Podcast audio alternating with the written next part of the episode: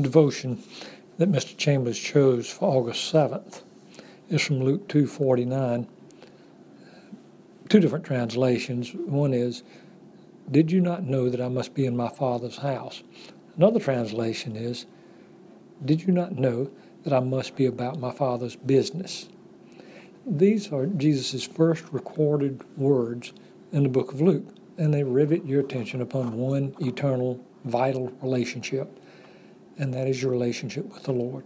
Now, Jesus says this to his parents. He's not being impertinent, but he is somewhat amazed at their lack of understanding. What Jesus does here is he openly declares the secret of the universe as I read this, and every time I read it, I think, if someone were hunting for me, would they go to the church to find me?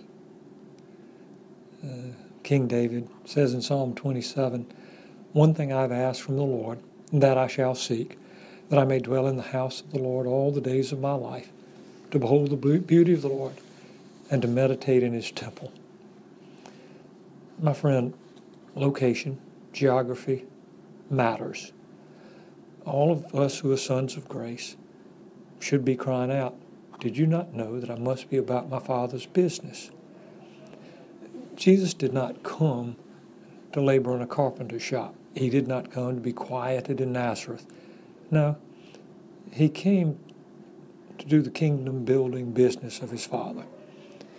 Christianity requires whole souled involvement all restraints, all modifications of being wholly involved in the work of the Lord, that's a vice.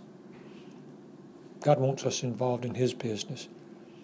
Peter, Andrew, James, John, they left their nets immediately. Matthew left his tax gatherer's booth. There's so many folks you know, folks you'd say good folks. They are very busy and duties God has not called them to do. You should never expect God to assist you in a work that He's called you out of. Remember Colossians 4:23. Whatever you do, do you work heartily as for the Lord rather than for men. If your religion is worth anything at all to you, it's worth everything. A half Christian person is only a Christian in seasons of convenience.